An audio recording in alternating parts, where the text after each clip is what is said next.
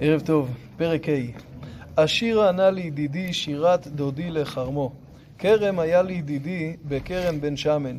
ויעזקהו ויסקלהו ויטעהו סורק. ויבן מגדל בתוכו וגם יקב חצב בו. כלומר הקיף אותו בגדר, סיכל האבנים מתוכו, נטע בו את הנטיות הטובות ביותר. ויקב לעשות ענבים ויעש באושים. ועתה יושב ירושלים ואיש יהודה שפטונה ביני ובין כרמי. מה לעשות עוד לכרמי ולא עשיתי בו? מדוע קיוויתי לעשות ענבים ויעש באושים? ועתה אודיע נא אתכם את אשר אני עושה לכרמי. אסר מסוכתו והיה לבאר, כלומר אני אסיר את הגדר שמקיפה אותו, והחיות יוכלו להיכנס ולבאר אותו. פרוץ גדרו והיה למרמס. ואשיתהו בתא, שממה, לא יזמר ולא יעדר, ועלה שמיר ושית, קוצים. ועל העבים אצווה מהמטיר עליו מטר. פה מתברר שבעל הכרם זה הקדוש ברוך הוא, הוא יכול לצוות על העננים. אבל אם עד עכשיו זה לא היה ברור, אז הנה זה מתבאר. כי חרם אדוני צבאות בית ישראל, ואיש יהודה נטע שעשועיו. ויקב למשפט, והנה מספח לצדקה, והנה צעקה. ישעיהו נושא פה את משל הכרם המפורסם. משל הכרם, קודם כל, המתודה מעניינת. ישעיהו מגיע אל יושבי יהודה ומספר משל. המשל הזה הוא משל שמאוד נשמע. ביהודה מגדלים הרבה גפנים והם יודעים כמה צריך להיאבק באזור ההררי כדי להכשיר את הקרקע לכרם. יש להם הזדהות טבעית עם בעל הכרם, תכף נראה שהם גם מאוד אוהבים יין, שכל כך השקיע, כל כך טרח, כל כך את זה, ובסוף ההזדהות הזאת עם בעל הכרם מכינה את הקרקע לשמוע את הנמשל. פתאום מסתבר שבעל הכרם זה ריבונו של עולם, שהשקיע כל כך בעם ישראל, כלומר לקח את עם ישראל, שם במקום הטוב ביותר, בארץ ישראל, בכרם בן שמן, זה תנאי לצמיחת הכרם. סיכל, עזק, הפרשנים מסבירים מה הנמשל בכל דבר, כן? למשל הסיכול האבנים זה הוצאת העמים מפה, המגדל, יש אומרים זה בית המקדש, ויש אומרים כפשוטו, בימי עוזיהו מצאנו שהוא בנה מגדלים ושם חומות, וממה נובעת האכזבה? ויקב למשפט והנה מספח, לצדקה והנה צעקה. שוב אנחנו מוצאים את הנקודה המרכזית, והיא חוסר משפט. צעקה. אנחנו זוכרים את הצעקתה, הכצעקתה הבאה אליי עשו, כך נאמר על סדום.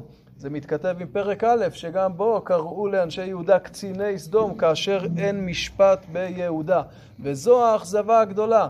הכרם עם גדר, עם מגדל, עם הכל, השקעה, ובמקום שירושלים תהיה עיר הצדק והמשפט, יש בה מספח וצעקה. וזה מתפרט בהמשך הפרק. ופה ישעיהו נושא מספר קינות שכל אחת מהן מתארת איזשהו, איזושהי בעיה, עבירה כלשהי בהתנהגות של אנשי אה, אה, יהודה וירושלים, ומידה כנגד מידה, העונש שיבוא כנגדה, ובואו נראה. הוי מגיעי בית בבית, שדה בשדה יקריבו, עד אפס מקום. והושבתם לבדכם בקרב הארץ. כלומר, הם גוזלים בתים, גוזלים שדות. איך? או מזיזים את הגדרות כך שזה פולשים לשטח של השכן, או המדרש אומר מדובר בעשירים, שמלווים לעניים, וכשאין להם להחזיר, לוקחים להם את הבתים. נשארים רק הם בקרב הארץ. עונשם יהיה, באוזני אדוני צבאות, אם לא בתים רבים לשמה יהיו, לשממה, גדולים וטובים מעין יושב. כי עשרת צמדי חרם, כלומר כרם בשטח כזה שצריך עשרה צמדי בקר כדי לחרוש אותה, יעשו בת אחת, וזרע חומר יעשה איפה. אתם תזרעו הרבה תבואה ולא יצא כמעט כלום. חמדתם בתים, חמדתם שדות, לא יצא לכם מזה כלום, בתיכם יהיו לשממה. הוי משכימי בבוקר שחר ירדופו, מאחרי ונשף יין ידליקם, הולכים לישון מאוחר, קמים מזה והכל בשביל מסיבות, יין ושחר. והיה כינור ונבל, תוף וחליל ויין משתיהם, ואת פועל אדוני לא יביטו, ומעשה ידיו לא ראו. מידה כנגד מידה, לכן גלה עמי מבלי דעת, וכבודו מתי רעב, ועמונו צריכי צמא. אתם רודפים אחרי הנהנתנות, יין שחר, אתם תגיעו לימי רעב וצמא. לכן הרחיבה שאול נפשה, ופערה פיה לבלי חוק, וירד הדרה והמונה ושעונה ועלז בה. כביכול תיפתח האדמה וכל המשתאות, הפאבים והכל, הכל ייבלע פנימה. לא כתוב איך זה יקרה כרגע, אבל זה דימוי שכך זה יקרה. וישח אדם וישפל איש, ועיני גבוהים תשפלנה. ויגבע אדוני צבאות במשפט, והאל הקדוש נקדש בצדקה.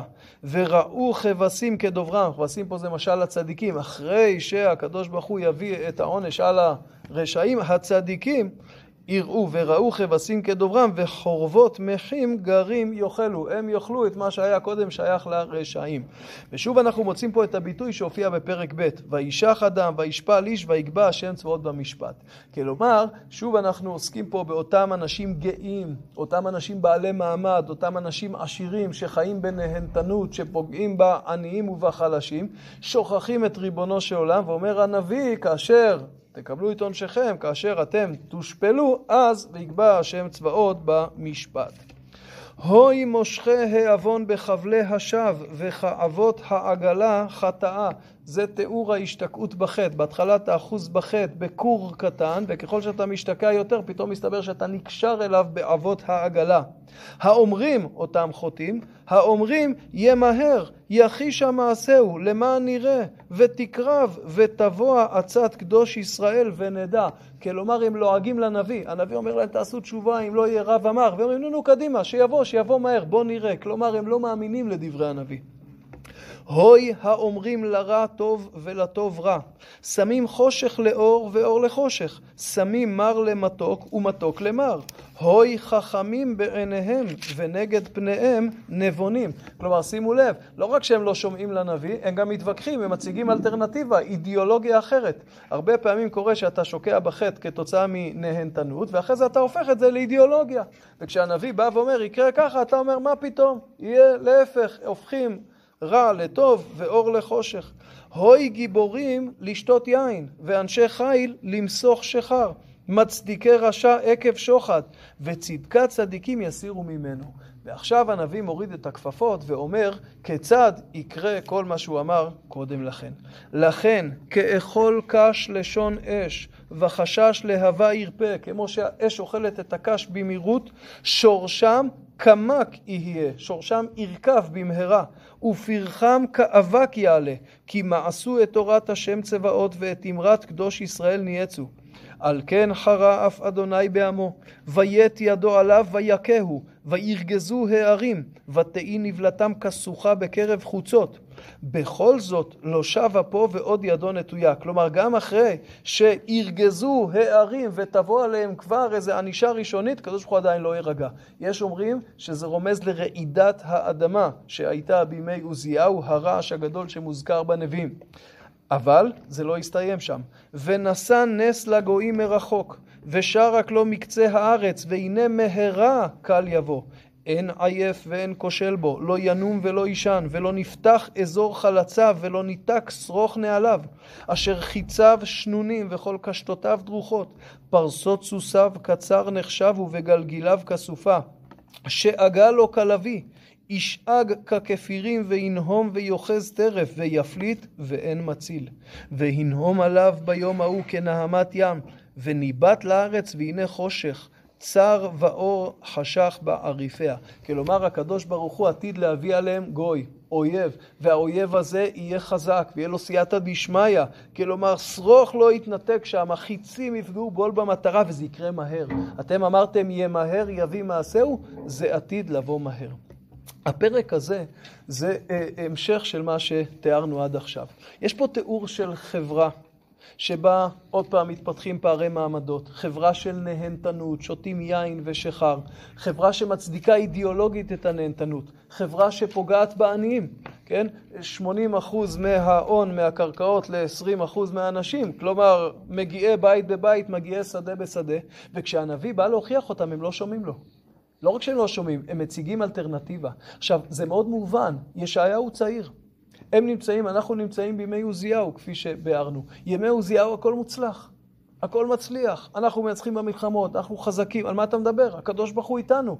הם, האידיאולוגיה אחרת. אתה אומר שהשם לא איתנו, השם איתנו. עכשיו, הנביא, הוא כבר רואה את אשור פה. האויב הזה, שימו לב, הפרשנים אומרים שהכוונה היא לאשור.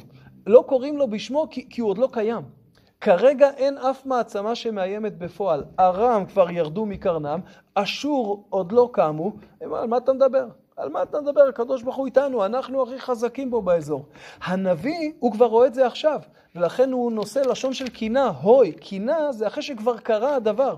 זה מאוד מחדד את הפער בין הראייה של הנביא לראייה שלהם. הראייה החיצונית שלהם אומרת שהכל בסדר, ולכן הם לא שומעים את דבריו. אבל הנביא כבר רואה את החורבן, כבר רואה את השבר, כי ההתנהגות הזאת היא הולכת להוביל לשם, ולכן הוא מנסה לעשות ככל כוחו כדי להשיב אותם מהמקום. אבל זה מאוד מאוד קשה, כי כשאתה כל כך שקוע באבות העגלה, בתרבות הזאת, אז אתה מעגן ובונה סביבה מגדלים אידיאולוגיים, וקשה מאוד לחזור מהמקום הזה. ערב טוב.